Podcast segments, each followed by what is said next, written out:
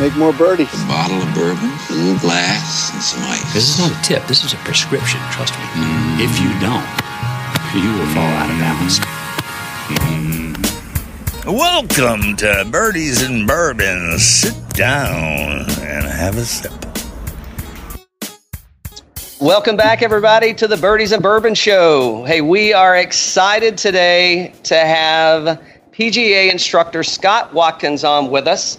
Uh, Scott, thanks so much for taking some time to join us today. Looking forward to the conversation. Well, thanks uh, for having yeah, you're uh, so Scott's uh, Scott's playing out of uh, Papago Golf Course uh, at the moment, or currently, I should say, and I think you've been there for a few years. Um, if you don't, years couple of years, yeah, yeah. And, uh, and, and obviously in Phoenix, Arizona, it's probably it's probably only like 111 there today, right? So that's it. so yeah, we were uh, we, we were cutting up a little before uh, before we started recording. So uh, he said, uh, "But it's a dry heat." So there I'm like, "Yeah, I've, I, have been out there in the summertime. I know what dry heat We've feels been out like. there in the summertime. It's, it's an oven." Uh, yeah, so so real. I, would like to say real quick, but man, this guy's decorated. So a lot of accomplishments accomplishments and, and awards. So uh, I don't want to blow through them and uh, and discount anything. So uh, I'll just give a little brief background of uh, kind of your pedigree, Scott, and then you can expand okay. and, and, and, make an introduction for yourself. So, uh, again, he's a golf instructor at Papago Golf Course in Phoenix. He's a Titleist staff member, uh, degree in business administration from ASU. We definitely want to talk about what it was like playing with Phil there. Not to make this about. he's a little younger than I am. yeah. Uh, quit bragging. Um, so, just some of the accomplishments and award that Scott has. So, Pac 10 Player of the Year, first and second team All American at ASU, uh, Southwest Section PGA Section Player of the Year, Southwest Section PGA Teacher of the Year, five time nominee for Golf Magazine Top 100 Golf Instructors. I definitely want to get into that. I was reading up on you. You had some colorful comments about that one.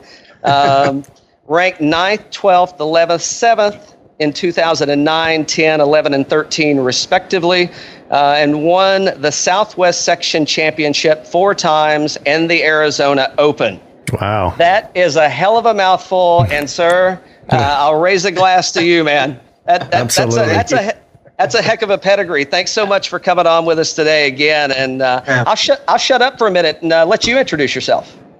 Well, um, I, I I'll give you a little background on my golf. I really didn't start playing till summer before high school. My dad was actually the first head pro at Papago back in 1963 when it opened, and uh, I I played football, I played basketball, I ran track, I did. Uh, uh, you know, all the other sports, baseball was what I loved the most. But when you're five feet tall and 100 pounds the first day of your freshman year, and two weeks of, of tryouts in freshman football, I got killed because I was so small. I had just taken up golf, so I said, okay, I want to be a professional athlete. A little guy can play golf, so uh, I just did seven days a week golf. My dad's at the golf course six days a week. So I improved really fast. I shot, Papago hosted the 1971 USGA Pub Links to give you an idea that it's, you know, it's a, obviously a good golf course. Uh, I shot 100 there September of my freshman year and shot 73 by April. Uh, wow. Freshman. So, but you know, it's constant practice. I loved it. My dad was there, so I didn't get a lot of bad habits, or at least if I did, they weren't there very long. And uh, he was a, a really accomplished uh, teacher himself. Uh, taught a lot of uh, the ASU guys going through there and some tour pros back in the day. Yeah, I think he even gave Jim McLean a couple lessons back when Jim was a young guy. Um, but anyway, so I grew up at Papago. So coming back to Papago about two years ago is kind of homecoming for me. Yeah. So, um, and you know, after I got a potbelly pig here that's walking by me. What's his name? What's his name? It's Do- I got to let her out. It's Dolly. Dolly. All right, that's cool. there she goes, grunting. Go on, Dolly. Hey Cal, he went from 100 to 71. I gotta, I, I got, I'm gonna have to get on the plane. You can finish this up, right? Because if you can shave 30 off my swing, I'm good. I'm, I'm gonna get on the well, plane right now. well, we're we're gonna get there. We're gonna get there during our conversation. I mean, that's uh, you know, and I, I don't want to steal uh, steal uh, Scott's thunder, but uh, I mean that that's kind of his mantra or mission statement, right? It's I mean, how fast can I get you to? Yeah uh, in Dan's case, and excuse my excuse my language, how fast can I get you sh- get you from shitty to at least decent? Exactly. Exactly. No. So anyway, well, Dolly's out of the room now. Cool. So That's great. so anyway, I mean, I, I had a you know did did pretty well in high school, and then co- you know you saw what I did in, in college um, with the All American stuff. I played the PGA Tour for four years right out of college. Um, you know, didn't have really any success per se, um, and then got out of the off the tour. I left it. I had about four or five weeks left to go in that final season. I just left and said, "I'm I'm done." Yeah. So uh, you know, and, and the first three years were the the top 160 format. I don't know if you are familiar with that, where the top 60 were fully exempt, and the other hundred that kept their cards had to qualify on Mondays with the guys coming out of the tour school. Okay. Well, Um, so it was a lot different format. If you missed the cut, you had to hurry up, get to the next town, get ready to qualify on Monday, and so on and so forth. If you made the cut back then, you were exempt the following week. Oh. Um, so it was hard to plan where you're going to be because if you weren't in that top 60, you were always chasing Mondays if you happened to play poorly and miss the cut. So uh, my last year in, in 1980, I played 80, 81, 82, and 84. So I, there was a year I was off. In 83 is when they went to the, the, the current format Okay. of top 125 fully exempt. So Okay. um, and just to show you the difference in, in what you could make out there, my rookie year in 1980, I think that, that if you added up the 44 events, it added up to 12 and a half million Wow. total year purse. oh wow, Yeah. And now that's the first two tournaments in the year. that's, that's, a, that, that's a weekend. Yeah, exactly. yeah. Yeah. So um, it was a little different back then. Yeah. a- any any uh, memorable moments that you would want to share? I I mean, you know, Oh, it- sure. yeah, yeah. Go ahead. Have at it. I was playing in, in Tucson at Tucson National, and I had Willie Peterson on my bag. Uh, Willie Peterson was the caddy that Nicklaus had at all his Masters victories before they allowed the color barrier to be broken for the caddies. Then he used uh, Jackie, Sure. his son. So Willie was on my bag, and we're on the second hole, which was my 11th hole. And the the El Conquistadors are the civic group that, that basically hosts that event. It's like the Phoenix Thunderbirds at the Phoenix Open or the people that organize and run the tournament, raise the money, and that type of stuff. Well, anyway, two of those guys drive up with a county sheriff Oh my. Out in the middle. We're out in the middle of the fairway. I- Okay, I actually hit the fairway. so anyway, they drive up and they say, you know, are you Willie Peterson? And he says, yeah. I said, well, come with me. So they give me a El Conquistador to carry the bag. So now, you know, and, and Willie's helping with with yardages. And if I asked about reading a green, he would help me. Now I got a guy that can't hardly carry a bag. and so anyway, I finished the round. And about 10 minutes later, Willie comes walking up. I said, What was that going on? He says, Well, they were investigating me for the Mann Act. And I don't know if you know what the Mann Act is, but the Mann Act is, is if, if an adult takes a minor of the opposite sex across, while they're just the two of them, across the state line, it's called the Mann Act. It's a federal offense. Hmm. Um, so anyway, there was some young gal sitting up in his Cadillac, didn't have any ID on her. She was just waiting for him, and you know the sheriff obviously was interviewing him. She couldn't prove her, or she looked young, of course. He's probably fifty at the time, and uh, she couldn't prove how old she was. Oh boy. So I'm I'm thinking, okay, she's not crying foul. She's perfectly fine. She's safe.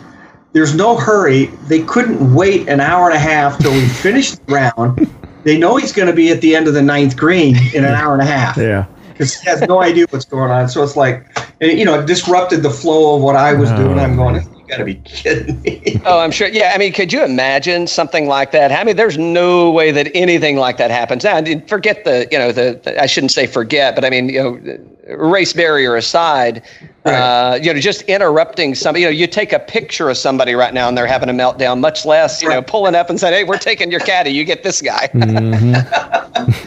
so anyway, that was just one incident, but um, anyway, it was kind of it was kind of different for sure. Yeah, I'd, I'd say. Um, so what's uh, so what's going on at? Uh, I, I, I've always called it Papago, so I guess it's Papago though. Uh, Uh, it's called both Papago okay, Papago. all right. And I played there a couple of times. Um, so, and, and nice track. Uh, a great track, actually. So, uh, is ASU still play out of there? Or ASU, yeah. When was the last time you were there? Uh, let's see. Well, I mean, the last time I played there, I think was 2017, but I had been to Phoenix several times after that. So, So, since you've been there, it was probably a double wide trailer for a pro shop. yeah, um, yep. They built a new clubhouse. Oh, wow. uh, they built a pavilion, which is kind of a banquet hall. And then ASU, they re- totally redid the range because they, they built a facility for the ASU men's and women's teams there, uh, which is supposed to be the best facility in the country for a college team. Phil Mickelson devi- designed all the practice areas for them. So, for example, they've got a huge rectangular green, and 25% of it has a 1% grade, then there's a 2% grade, then there's a 3% grade, and a 4% grade. So if you're doing aim point and that type of stuff, they know exactly what that grade feels like. They got four target greens in the short game area that, you know, I think I could probably hit an eight or nine iron from one to the other. It, that's how big of an area it is. Wow. So they, and there's moguls everywhere. Three of those target greens have bunkers. They have their own driving range that, that goes kind of diagonally, but kind of somewhat parallel with the, the, the public's driving range. You don't even know their driving range is there because there's just enough mounding in between them. Sure. The end of the building's got uh, two track, a, roll, a garage door that rolls up, two track TrackMan in there. They've got a, I don't even know what it's called. They got one of those big putting decks that you can change from straight to make it a curve. Oh, yeah. It's an elevated deck that you stand on and they, they can move it. They got a SAM PuttLab on that. They've got a almost a kitchen. You got a refrigerator and a water dispensing machine, an ice dispensing machine, a place to eat, study hall room, locker rooms like crazy. And I mean, if you can't, re- I tell everybody, if you can't recruit with, for what the facility they have now, you suck at recruiting. Well, I mean, I mean, you know, I mean, you played there, and I mean, just start running through the list of players, right? And and, and we'll uh, we, we don't want to make it about uh, about the golf course by any means. We you know we invited you on as a guest, but you know, I mean, look at number one in the world right now, man. Right. I mean, uh, fellow alumni, right? I mean, that, that's Right. got to be a good feeling. Jon Rahm, yeah, he was he was out there just on the public putting green about two weeks before he won. So he was in town and just walked over there. Nobody's bugging him. Probably didn't even recognize him and Yeah, away. So, but yeah, that, Yeah. that facility is something else, and Yeah. uh, it's it's pretty cool. But I mean, I don't go over there and use it at all. But um, I Yep. just teach kind of somewhat next to it. yeah. But uh, yeah, I mean, the amazing thing. Someone told me that Phil Mickelson. With, with his career, has never been ranked number one in the world. That's correct. Yeah. Mhm. Yeah, Yep. It's isn't that hard to believe? It's it's, Right. pro- it's probably because of those glasses and those skinny jeans he's wearing, skinny pants he's wearing these days. he's like, hey, he's like, I, I'm not admitting I'm 50 yet, man. He's still holding Right. on. And his calf's too big. That's the problem. That's what it is. That's what it is. Exactly. Yeah, I was uh, I was listening to Rahm do a press conference today, and uh, he mentioned that because I think he's big pals with Phil, and he mentioned that even even with all his victories and whatnot, he was never number one. And they were asking Jon, you know, what does it mean to you and all that kind of stuff, and they were talking about you know how long do you want to keep it. And it's just the guy was really humble about the whole thing, and just uh, I think he's just in a great spot. Yeah, absolutely. Yeah, I think he's a pretty well-grounded guy. I mean, I, I know he didn't come from wealth in Spain, and, and I think it was kind of like a Seve story where they didn't really have a whole lot of money, and Yeah, and uh, but man, that guy's got some talent. yeah, he does. Yeah, I'd- I'd say. Yeah. Well, hey, Scott, let, let's uh, let's get into Scott Watkins a little bit more, and uh, and and your uh, and your teaching philosophy. I know you. I, I mentioned your mission statement. It's you know how do I get you how do I get you from where you are to better as fast as I can. So you, you want to break it down for the listeners? I mean, what's uh, kind of give you know what if I'm if I'm coming to you and it's like, hey, I need some help. I mean, what's that assessment look like? What are we going through? I mean, what, uh, what what's kind of the routine? What's the Scott Watkins routine? Okay, well, basically, well, I had a beginner this morning, and she came up. But you know, one of the first things I'm going to ask you is, okay, what are your goals? What are you looking for? Uh, what's going on in your game? What's a good shot look like? What's a bad shot look like? Uh, shot look like? And then also, I'm going to ask you, you got any physical ailments like bad backs, knees, hips? Because I got to know uh, what's going on there because uh, there's a lot of times. If you ever watch anybody that plays golf with a bad back, they tend to want to freeze their lower back and their hips and don't move them, which is totally opposite of what they should do. because they're still going to turn their shoulders when their hips are frozen, which means they're torquing their spine. So, but I go through, through, you know, the beginner the first time through, I'm going to go through, or just a new student, through all that question and answer routine, just so I can get a feel for what their game's like, what their goals are, and what their body's like. Because I there's going to be times where I might want to have them do something, but I know they physically can't do it because either they don't have the flexibility, the strength, or they got an injury. Um, so, uh, just for example, back in 2000, well, I, I've got digital video equipment. I use JC video equipment, and uh, so as far part of the assessment, I'm going to have them warm up and hit some balls, and we'll take a look at the video, and I'll go through and point out what I think we should do, uh, or what, what issues they have, and then what we are going to do that day. Uh, I did find out early in my teaching career that being a young full-time instructor, I wanted to teach them everything I knew about the golf swing in an hour. And I found out I was over teaching when I, at the end of the lessons I kept saying, "Well, forget everything I said. Just focus on this." Yeah. And that's when I realized about a month or two in I was over teaching. But but I'll go through with the video and, and back then I didn't have video, but I'll go through with the video and show them what we what they're doing, and then I'll say, "Okay, but here's the area we're going to focus at." And uh, so then we'll we'll work on that. You know, obviously basics initially is grip setup. Uh, posture and all that kind of stuff. But um, but I do look out, and I don't know. I, I've watched a lot of golf instructors that I've taught next to or at the same facilities. I do look out for things that could cause bad backs and hurt themselves. For example, back in 2000, I had on my library swings of Tiger Woods, and I predicted that if Tiger didn't catch Jack Nicklaus in the major championship run, it's going to be because of his back. Hmm. And I didn't you, realize you nailed that one. back surgery, right? but the reason why is, is his stance is too wide. And if you ever watch, especially his older stuff, his stance is too wide. So when he follows through, his right leg is straight. So his femur, right femur is angled backwards, and that immediately tightens up the right glute and the right side of the lower back. And then he over rotates his shoulders so severely. He's what's stopping his swing back then is his spine can't turn anymore. So I, I pay a lot of a close attention to the width of the stance. The forward foot's going to be flared a little bit. That lets you turn on the forward leg. Uh, I won't let my students over rotate the shoulders like Tiger. Um, and I could tell go on and on on how why Tiger's shoulders over rotate, but uh, just has a lot to do with how he recocks and folds his elbows. Hey, so I don't, I don't mean to cut you off, but just a question on that. So j- just thinking through, right, and and uh, I'm thinking about Dan swing and how it's Oh, nothing like man. Tiger's.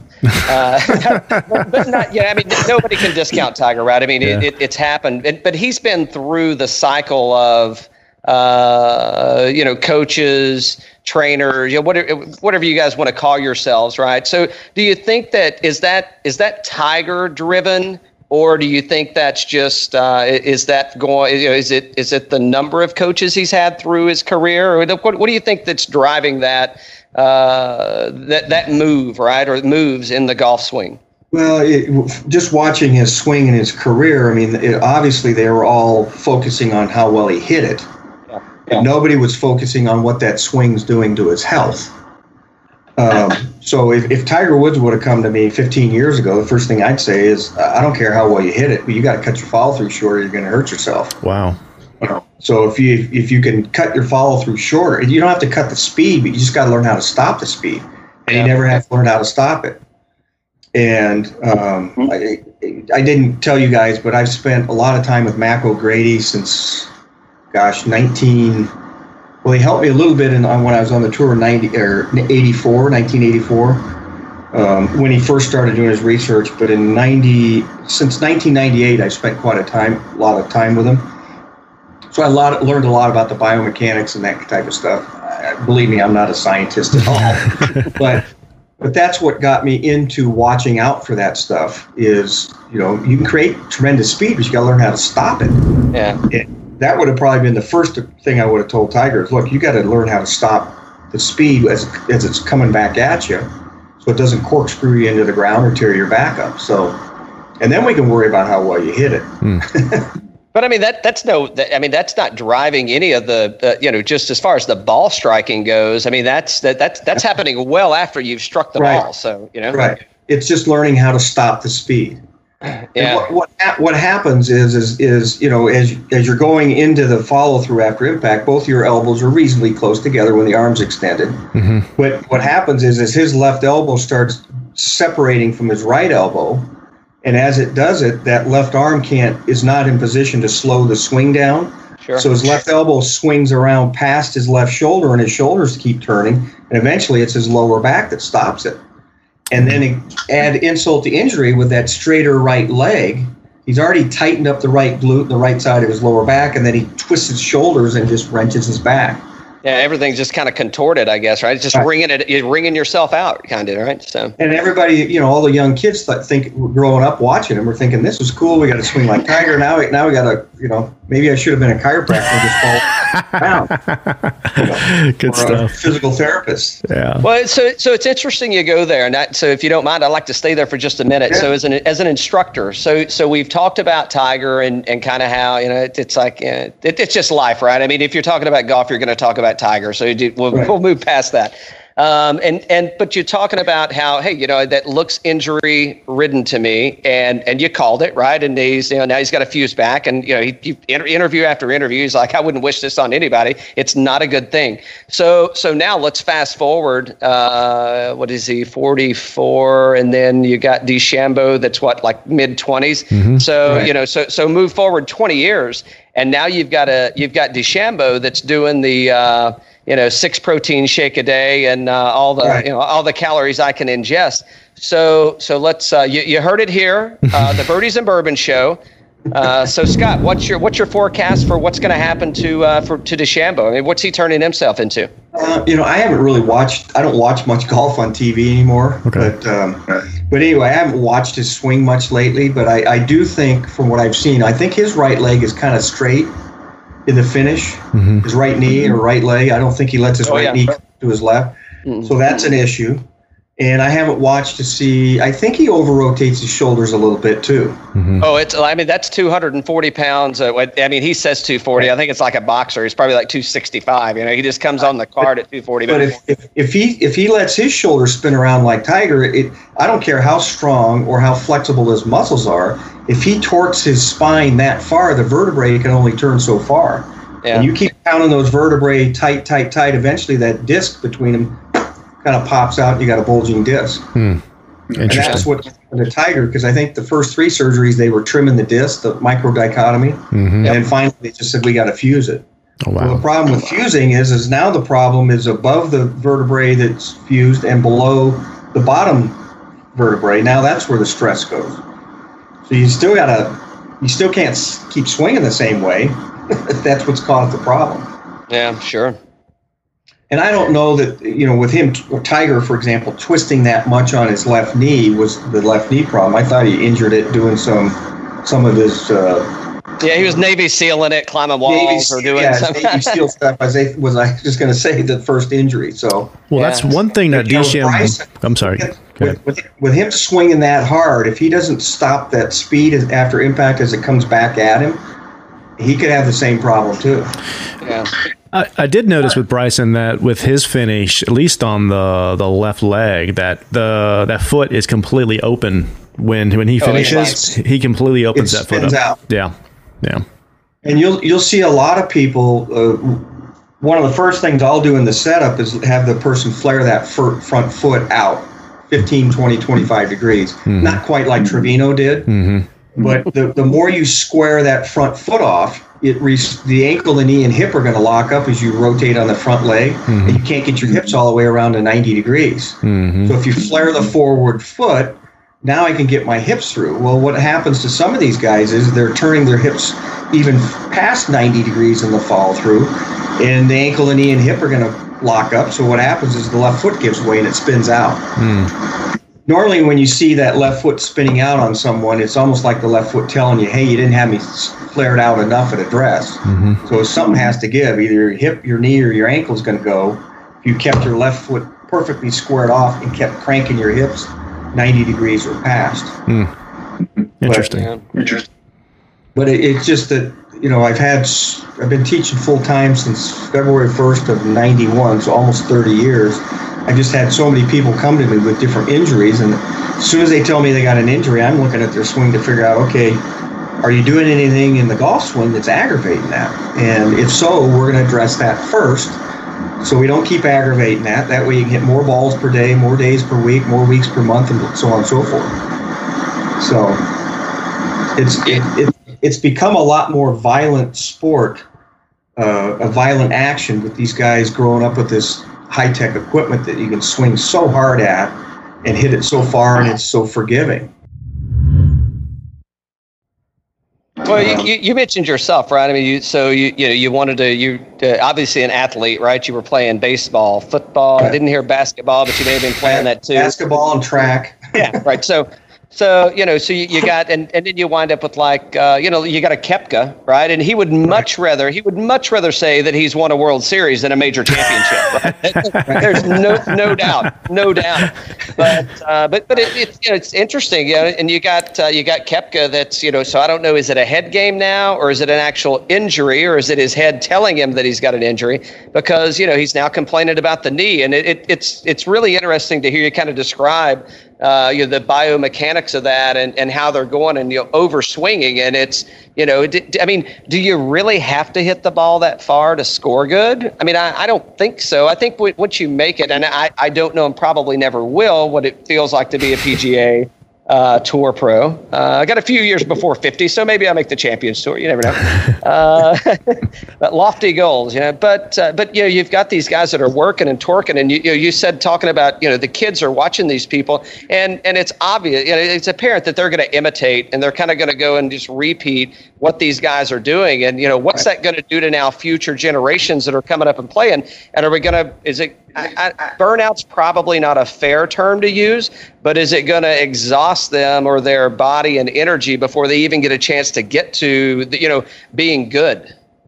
Right. Well, there's no question. I, I think, I mean, you didn't see the wraparound follow through like you do in the Hogan, mm-hmm. Nicklaus, mm-hmm. Watson, Palmer, all those, you know, all those greats, even Norman you know, he didn't over rotate his shoulders. His arms might have dropped down his back a little bit, but you know, he was stopping his hips and shoulders. It's it's when Tiger came along, that's when you're seeing everybody with all these wraparound, over rotated shoulders, and and uh, so I just think it's it's creating. If you keep watching them as kids, you're creating a a model of injuries. Yeah, you know, whether whether it's a knee, whether it's an ankle, lower back and swinging as hard as they do, um, gosh, you know, I don't know what it does to, to wrists and things like that. Didn't Koepka have a wrist injury too? Yeah, I oh, yeah. So. Just, yeah. No, no, I think, I think last year he had a wrist injury. Yeah, yeah.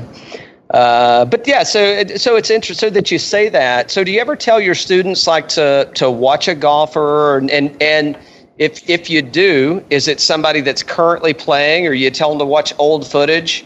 Uh, I mean, so for example, would you tell somebody to, hey, you know what, go go to YouTube or go to the internet or whatever, and and pull up Ben Hogan and watch Ben Hogan? Or I, am sure you wouldn't say you brought up Trevino. Like I don't know if anybody would tell right. anybody to watch Trevino because nobody can do what Trevino did, right? I mean, it's that's very unique. So, uh, or but is it like uh, like Adam Scott, right? I mean, oh, okay, boy, I may have I may ha- I may have a little man crush on Adam. sorry, sorry if that offends anybody, but it's like, but that dude's swing is so I mean, it is pure, right? And, right. and and I would and I wouldn't necessarily compare Adam Scott's swing to Ben Hogan's swing in the aesthetics of it, or well, mechanically, I wouldn't compare. But aesthetically speaking, just in in just how smooth and pure that it looks, I would compare their swings in that nature.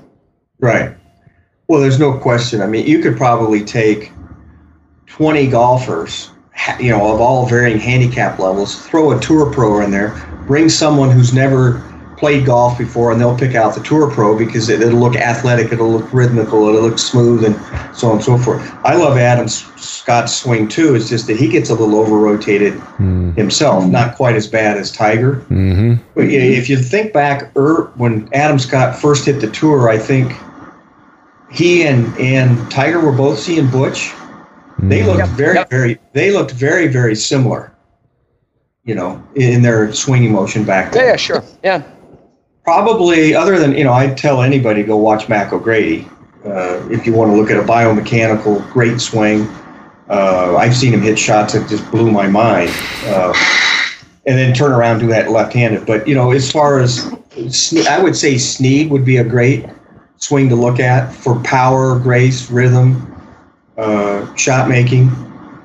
Um, Watson, I liked Watson. He Yeah. was a little up. He had a little upright arm swing on the backswing, but but there's a guy that knew how to create speed. And you remember how tight and quick he would stop the swing.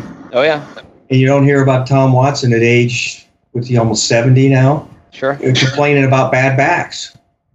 You know, Yeah, no, not, not at all. He, he never over rotated. So, in your opinion, then Scott, you think Rory's going to have some back issues in uh, later years? Uh, possibly. I don't think he kind of gets cranked around quite as far as Tiger, but um, it's a simple way to fix it. It's just nobody's ever. Uh, that's what kind of blew me away about Tiger going from one instructor to one instructor to one instructor. You know, keep going. Mm, yeah. Nobody addressed And nobody. Yeah. the back problem. Gotcha. You know. They- Well, they, when the horse is running, you got to ride it, right?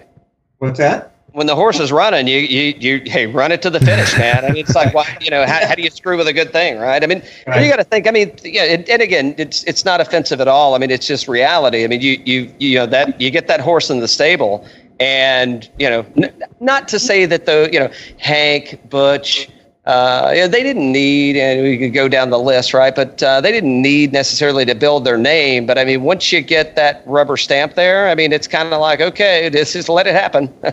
it, it's Right. gonna it's gonna work out. So Yeah. Well, I mean, Tiger kind of put Hank on the, the, the map. He certainly. Um, uh, what's what was the next guy? I'm drawing a blank. The young guy. uh, oh, uh, uh, Foley, Foley, Sean Foley. Yeah, he put him on the map, and Oh, nobody knew who Sean Foley was until Tiger came Yeah. along, right? I Yeah. mean, that that was it, well. I shouldn't say nobody. He was not the name that he has today without Tiger Woods, and, and probably still isn't. Uh, I mean, t- to be honest, I mean that was definitely his spotlight. So yeah. right, and he's probably wouldn't have got commanded the rate he probably charges either. exactly, exactly. You know, Like his his income level went up after that too. But you know, I think one of the best things Tiger's done is he's kind of, as far as we know, kind of gone back on his own yeah. and doesn't really see anybody and just okay, well, let's just hit golf shots again. All right. He's got a great world's greatest imagination, eye-hand coordination, so on and so forth. So, uh, you know, he doesn't need to get into the technical highlights of, you know, what a golf instructor might put him through. Yeah, Well, maybe. I don't know if he's got anybody to bounce ideas off of, but I don't, you know, you know, if he just goes back to his instincts. You, you want to uh, you want to get your number out there in case he's listening, Yeah, Ju- just in case. We'll, we'll drop that at the end. We'll tell people how to get a hold of you. I mean, We'll just- we'll redo just and drop preserve- it. We'll just elongate his career by cutting the fall through shorter. Is what we'll do. There you go. Exa- Exactly. Give him, yeah. give him time to catch Jack. Exactly. Yeah, right. Yeah. Yeah, he's going to have to hurry, man. And then this 2020 has definitely screwed that. It screwed it up for a lot of guys, you know. But except for Rahm, I mean, Rahm is uh, he's definitely taken advantage of that thing. And uh, you know, I'm surprised. It, it's interesting for me to watch Jon Rahm about how short his backswing is and how much power that guy gets through the ball. Right. Yeah. I mean, he's have- like I, right here, and then he's just firing through that. It's crazy. I haven't I haven't really slowed it down or looked at it. And I'm sure he's downsetting his wrists. Yeah. And then and, you know, so it's like cracking a bullwhip. He's setting them and then uncocking them so fast that he's it's getting whipped through there. You remember a guy named Dan Pohl Mm, who would have played in the eighties? He came out of U of A. Let's see, I'm going to be 63. He's got to be 65 now. Okay. But when when the PGA Tour, I think it was 1980, the, was the first year the PGA Tour kept statistics, and he the first two years he led the driving distance at about 276, 278, Now it's 340. You know. which is what they hit those driving irons now. yeah, You yeah, know, sure. 75 is a two iron. You know, but he, you know, Dan had a had a nice big turn of his shoulders and hips, and he had a decent length arm swing, but the, the shaft was like a lightning rod, almost sticking straight up in the air because he didn't cock his wrists on the backswing. But on the way down, he cocked them almost like Hogan. So now he's got now he's got like a buggy whip or a bull whip kind of action where it downsets and then unloads so quick that he had tremendous speed. Sure. Sure. So That's interesting. Hey Scott, so what are some some common misconceptions you see with uh, some of those weekend warriors? Like you know, you got a beginner like you had today or whatnot. You talked about the first thing you say is you know, do you have any injuries we got to avoid? But what are some of the things you know for our listeners that may be trying to pick up a tip here to help them you know shave a couple of strokes or whatnot? What are some of the easy things that just you obviously with your Tiger, you know, what you're talking about with Tiger, you can see things and you see a lot of this stuff. What you, what are some tips you got from some of these guys? Well, a lot of it, you know, it's kind of weird. Most people that come to me want full swing help, mm-hmm. and yet, you know, I've had people that tell me that they shoot hundred. I said, well, okay, well, how's your chipping and putting? Oh, that's what saves me. and think, you shoot hundred, you can't be doing anything well, and you know, you can't chip and putt well and shoot hundred. Right? Dan, Dan, don't hang up. Don't hang up, Dan. so, you know for example, you know, how many three putts around do you have? Oh, six or seven. Oh. I'm going, okay, well, I, without even watching you play, if you go to YouTube, look up golf putting speed drills and pick out three or four that are interesting because you go out on the putting green and do a speed drill for 20 minutes, you're going to get bored. Mm. So go to the next one and go to the next one, go to the next one. But three putting is set up by the speed of the first putt being off you know, most people aren't hit, you know, a ranked beginner might hit it five feet offline from 30 feet. Mm-hmm. But anybody that's played a little bit of golf that's having a ton of three putts, it's usually this, they've knocked it too far by or not left it too far short. They got one they can miss and they end up missing it. Mm-hmm. Now, granted, they can say I'm missing a three or four or five footer, but my question is, why do you have such a long second putt? Because your speed's off. Mm-hmm. And that's where most people, most high handicappers could probably knock off a handful of strokes in two weeks if they went out and practiced on the putting green and worked on their speed. Hmm. Speed, speed, speed, speed, speed. And then, you know, let's say you have three, six three putts around and you get it down to five. So now we're, our handicap's five lower. But if your speed's that much better, you're probably making one, maybe even two other 10 footers, eight footers, 12 footers that you weren't making before. So really, eliminating five out of six three putts could be six or seven strokes off their handicap. Hmm and the other thing is, is learn how to chip. you know, because the guy that leads the, the greens and regulation uh, on the tour will average 72, 73% a year, which is a roughly 13 greens around. Well, the guy that hits the most greens on the tour still has to chip five times, mm-hmm. or at least, at least maybe puts from the fringe once, but he's got to, you know, chip four times. So a 20 handicapper is only going to hit three or four greens, and I can help him get better at that, but he's not going to probably he's not a real avid practicer, he's not going to get to where he averages 10 or 12. So let's work on your short game. That's, that's great advice. Yeah. You know, Cal. Yeah. So, so when, when you have people come in, so, you know, it's like, you know, and, it's, it's, it's, it's true, right? I mean, it's cool to hit the long drive. Right. And e- even if it's a little bit off, if it's a little bit of a miss, as long as it's long, you, I mean, you feel good about it. You know, like you, it's like, you know, it's kind of the macho thing to do, you right. know, it's cool, right? Uh, but, but so, so would you ever back some, well, I guess let me re ask the question. Um, would you ever take somebody like, hey, let's go out on the course and let's play a few holes and then let me evaluate you and then we'll get there? I, or, or, is that kind of just the setup and whatever relationship you're getting into as far as how long you're going to teach them? Right. If, if I know they're, they're going to make a commitment to, to come and, and take lessons and practice, and that's the other thing is they got to practice in between. Yeah. Oh, I'll take them on the golf course and, and it gives me a chance to see what really happens because like I said, their perception of reality and what's happening isn't always the same. Sure. I mean, you got a 20 handicapper that thinks he chips and puts well, and usually I, half the time I can say that's the it's actually the problem. You know, um, sculling it o- sculling it over the green is not chipping well. right, or just getting it on is not chipping well, right. and having a three 30 footer where they can still three putt. Yeah, yeah. Um, but their chipping saves them. Yeah, but, exactly. Uh, so anyway, I mean, if, if more people work just on their short game, you know, their handicaps would go down. I mean, you wonder why with all the the video equipment like I've got, I just ordered a, a Mevo launch monitor uh, just so I can help people gap their clubs and so on and so forth. But all this technology we have, why isn't the average golfer's handicap go down? Yeah. Because nobody practices their short game. They're all focused hey, Al, on. Al, yeah. Allen Iverson said it best: practice. Yeah. yeah. so you know, and I, it's kind of funny. I, I tell people all the time. I said, you know, one one of the the parts of aspects of putting putting that everybody overlooks is green reading. So if you guys go, are you guys going to go out to the golf course or uh, this weekend at all? Yeah, yeah, sure. Yep. Okay. If you just spend some time on the putting green and watch everybody that walks on there, count how many people actually squat down and read a putt.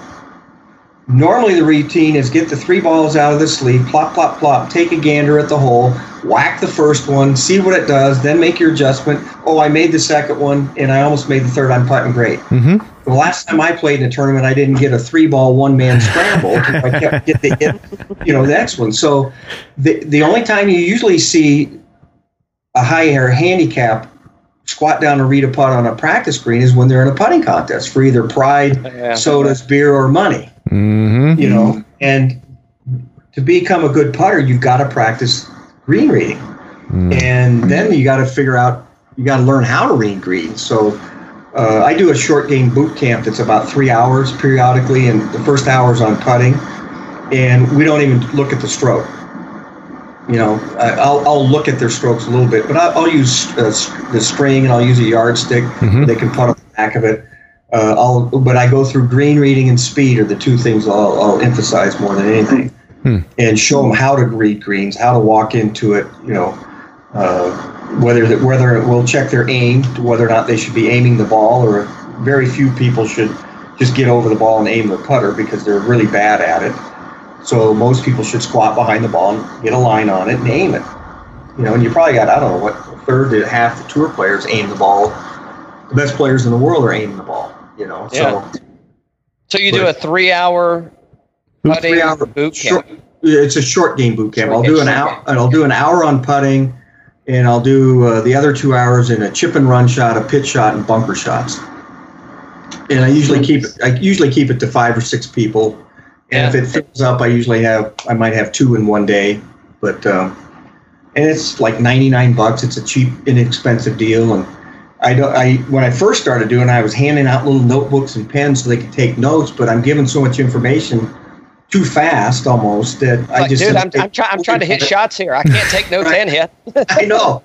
So finally, what I did is I just got a list of notes, and I said I'll email you the notes. Oh yeah, There I nice. cover everything we covered, and I'll email them to you. So that's what I ended up doing. So they didn't didn't have to sit there and try to write it down, and all of a sudden Yeah, sudden, sure. that, yeah, if it's anything like me, I'm writing something down. I didn't hear what the person said while I'm writing it down, writing Right. what I was thinking down. So, but um, but yeah, I just the average golfer does not spend enough time chipping and putting. You know, they want to, they got a slice, they want to fix the slice. Okay, we'll fix the slice, but after that, can we go do chipping and putting? you know, because that's where you're really going to lower your score. Um, I mean, I'll tell people I, I had won the Arizona Open, and the following year, it was up at Desert Mountain. Are you familiar with Desert Mountain since you've been in Arizona a little bit? Uh, I'm trying to think about it. Is that on? So I know that that uh, Papago, you're on the We're in Phoenix. yeah, So but you're on the, you're, you're on the east side of Camelback, right? And then is Uh, Desert Mountain on the west side of Camelback? De- Desert Mountain is way north of Silverleaf. So, you know, you're up against the McDowell Mountains there at Silverleaf. Yeah, yeah, sure, yeah. So if you go up Pima Road all the way up into Carefree, it's it's up there. It's it's the only facility in the United States that has six Jack Nicklaus golf design golf courses. Wow. Uh, what, what's the little biker city up there where they have the bike run and the all the Harleys and stuff that come in? Oh. I, I, uh, I know. it was Shit, I'm used to be called Greasewood Flats, Yeah, yeah, yeah. Like a little biker bar. Mm-hmm. Uh, no, not the bar. It's the area. But I think that that place is in the area. But they do a big like um, a big uh, like a Harley rally there. Oh, oh, you're th- you're thinking of Cave Creek. Yes. Okay. So not not there. No, no, it's, it's, it's literally due east of there about two miles. Oh, okay. Oh, so it is Desert kind of there. He's like, he's like no, you, you missed it by two yards. You're way off. You're way off. you aimed your rangefinder at the wrong hole. Yeah, exactly. They, this is this is like a weekend oh. hacker and a professional. So to me, It's I'm so like, true. shit, I nailed it. He's like, God, you couldn't have missed that any worse. anyway, well, back to the story. I had one Yeah, year- sorry. well, the next the next year I shot 66 the opening round, and I only hit 11 greens. Oh, wow. And I said, I just said, there's the value of short game. I mean, I, I did make a couple eagles. I did have a couple par fives and two and make eagles. But but my point was is I missed I missed seven greens and got up and down six out of seven times and made enough birdies and eagles to get to six under. Hmm. But that I says that's chipping and putting. Mm-hmm. Well, we've mentioned it many times. I mean, look at Phil Mickelson. I mean, that dude. I mean, if you say, "Hey, what's Phil known for?" Right? And it, I mean, he is the he's the wedge master. You know, I mean, Right. it's like, come on. Yep. You know, so Yep. that must Yeah. be uh, must be an ASU thing. That's running your guys' blood out there. Well, I, I- well back when uh, a, there was a golf course called ASU Karsten that was just off the, right next to the campus. It you closed. were there, right? Didn't you? Yeah, I was teaching there for about seven years, and then I came over. It'll be two years at Papago, um, but ASU Karsten closed a little over a year ago. And at the back of the that range is where the, the, the team had their own facility, which was okay, but it's nothing like what they have now.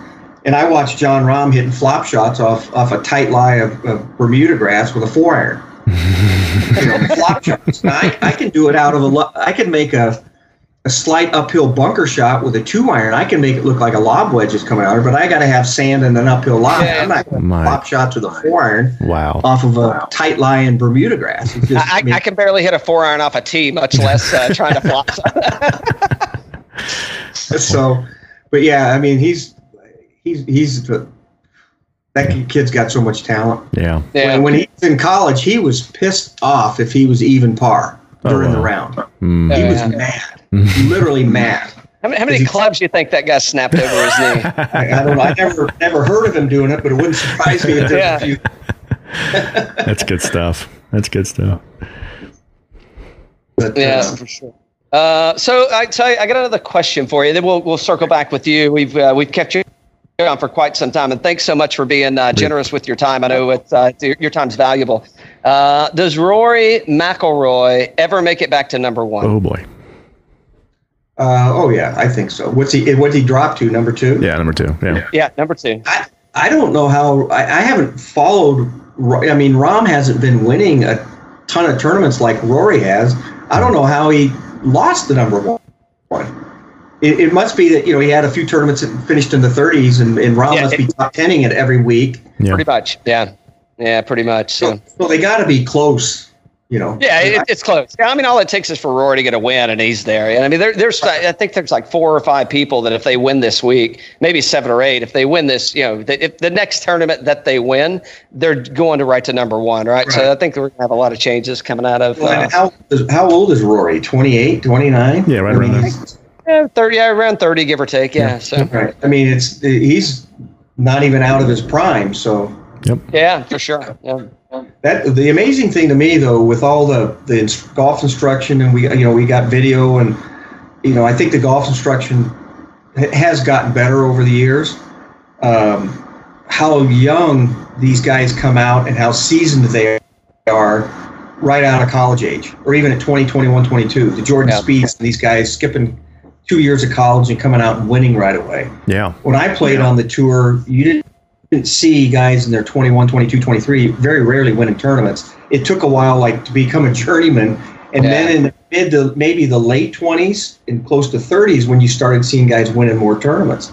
But these guys come out. Some of it's the junior golf programs, the AJGA and, Yep. and, and FCWT, and all these different uh, junior programs where they can get so seasoned in, in playing tournaments um, by the time they even get to college.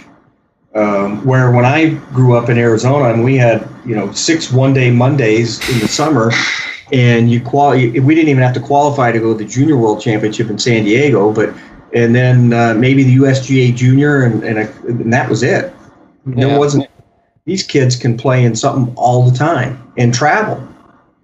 It's Yeah, crazy. Exactly. Well, they're used to it, right? I mean, it's e- but and I wouldn't say it's easy, especially not during COVID. But you know, prior to COVID, I mean, it's kind of easy to get around and just with being able to communicate, you know, everything that's happening. I mean, it's it's it's a lot more. It's golf. That so the good thing I think is that you know it's it, looking at historically. I mean, golf is a lot more accessible.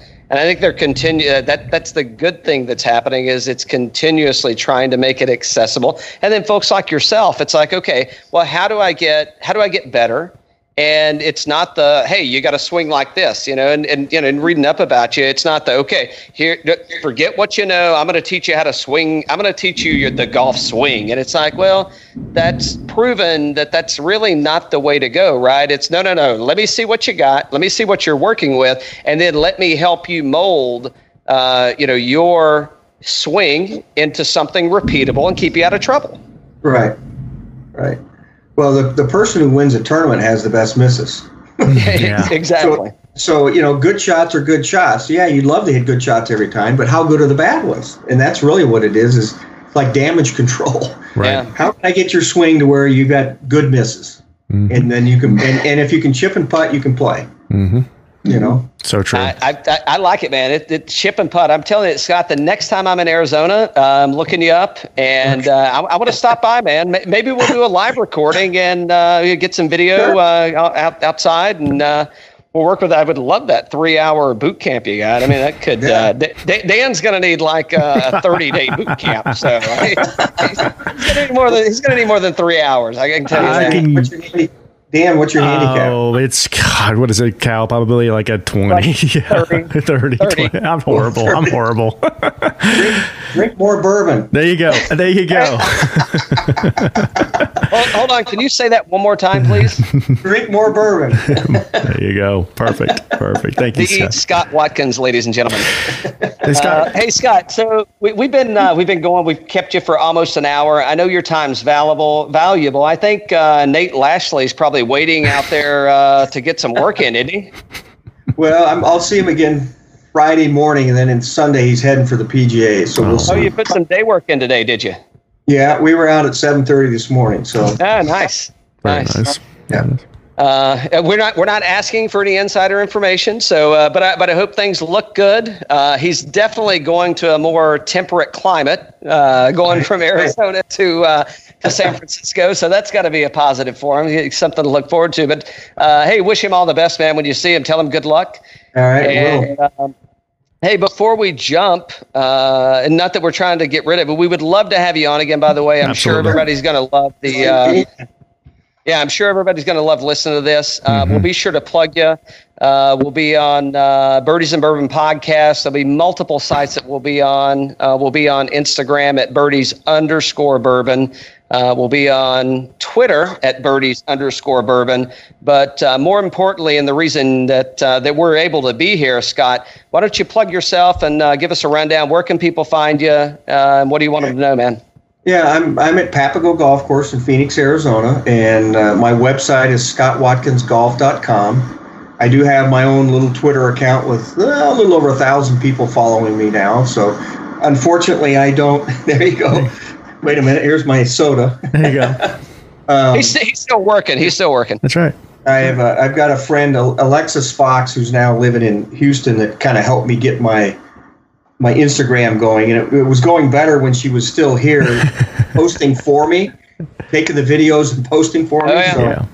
I got to learn how to do it myself. But um, but yeah, if, if, if you're in town and, and need some help with your golf game, I'd be more than happy to help anybody that wants to come by and see me. So that's awesome. Um, so anyway, that's that's who I am. Well, sounds great, Scott. Thank you so much for joining. Really appreciate it. Look forward to talking to you again. Uh, we only scratched the surface today. I mean, there's so much knowledge with you, yeah. and, and you entertained us. I mean, those are great stories. And man, yeah, uh, we got to get hey Cal. We got to get chipping and putting, buddy. That's for sure. Hey, right. so but before we go, before we go, uh, I know he's got a Trevino story in there somewhere. Oh. So just just just dropping a teaser, dropping a teaser. The next one, I'm I'm getting the I'm getting the Trevino story out of him. I'm just saying. there you go. Hey, uh, there you go. So so can we commit to that, man? Yeah, hey, okay. Just just make it up, even if it's not true. Nobody knows. no. Hey Scott. My Reno story. yeah. Exactly. We're getting the Reno story next time. So uh, if any, hey, if anybody wants to make a wager on this, feel free to DM us DM Scott Watkins. Uh, hey, we, we could put some money down on this thing. Who knows what's coming out of this next time? Uh, Scott, uh, thanks so much for coming on. All right. And uh, hope the listeners enjoyed it. I'm sure they did. And I'm looking forward to getting a little deeper in this thing. Cheers. Cheers, Scott. Cheers.